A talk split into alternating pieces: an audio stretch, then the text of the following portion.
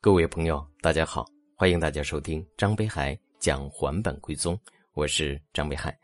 从这一讲开始，为大家讲解一本新的书籍，叫做《还本归宗》。《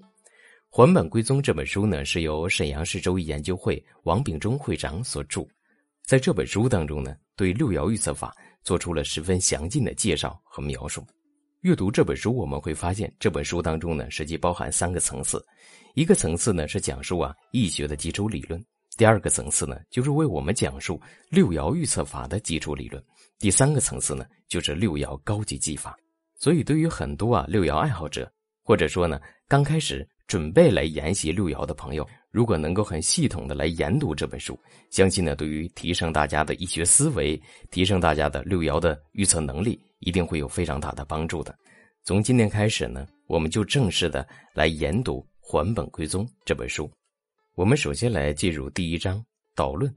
第一节，什么是六爻预测学？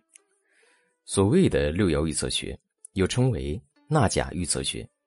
是易学应用范畴当中的一种预测方法，是在64卦的基础上，把天干和地支纳入到各个爻，通过研究各爻地支之间的生克冲合关系进行预测的一种随机预测方法。这当中呢有个词叫随机，因为六爻预测法不同于四柱，每个人的四柱呢是固定的，而六爻起卦呢，它卦象的出现呢是随机的。六爻预测法主要适用于一事一测。那可能有的朋友说六爻预测法可以测事情，四柱也可以测事情啊。但是这当中呢，我们就要有一些分别了。不同的预测方法，它主要的预测方向是不同的。比如以四柱来讲，四柱呢主要预测的是人生的运行规律，而六爻呢主要预测的是某一件事情的发展规律，一个是对人，一个是对事，它们之间呢就有许多本质上的区别。那么有很多朋友可能会想六爻预测法也可以一卦多断呀。我听过有老师这样讲过，我也见过有老师这样断过，那为什么这里面讲叫一事一测呢？大家千万不要误解，六爻预测法起初的卦象呢是当下的某一种规律，这种规律呢往往能够揭示当下环境当中一个主体的事项。那么为什么有些朋友说也可以一卦多断呢？那是因为它没有偏离这个主题。举个例子，比如呢预测与某一个人的合作能否成功，那么有些时候呢，我们就可以从卦当中提取这个人的财运的信息。那有的时候呢，这个卦当中也会涉猎到这个人的某些身体上的信息，因为这个人身体的好与坏会影响到合作这件事情能成与否。所以呢，所谓的一卦多断都是呢完全针对这样一个主题，跟这个主题相关的各种信息。而且呢，我们在提取信息的时候，有些卦当中可能偏重于身体方面的原因，有些卦当中呢可能偏重于财运方面的原因。那每一个卦象它的侧重点和角度也都是不同的。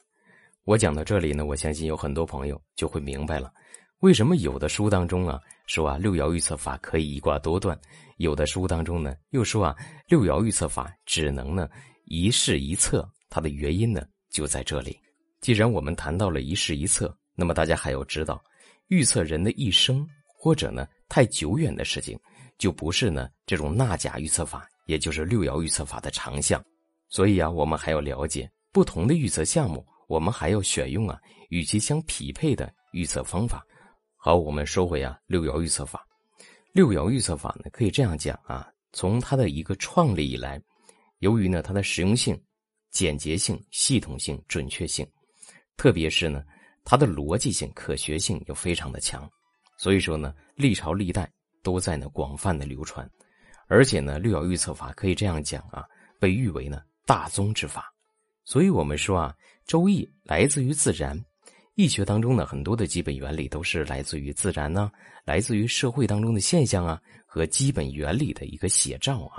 当然六爻预测法也是如此。那我们了解这些有什么用处呢？我们在研习六爻预测法或者研习呢其他的周易相关的门类的时候，会发现呢里面有很多的概念不容易理解。那么这个时候有没有什么更好的方法呢？给大家一个道理，就是呢一定要参考自然，参考社会，相信呢大家遇到的很多的易学问题都能够呢迎刃而解。六爻预测法的基本原理与自然社会的基本原理都是一致的。所以说呢，如果大家能够深谙自然啊、社会啊、人生的道理的话，那么对于我们研究啊六爻预测学会呢容易得多，预测的准确性也会大大的增加。好，这一讲的内容就为大家分享到这里，感谢大家的收听，欢迎大家持续关注，谢谢大家。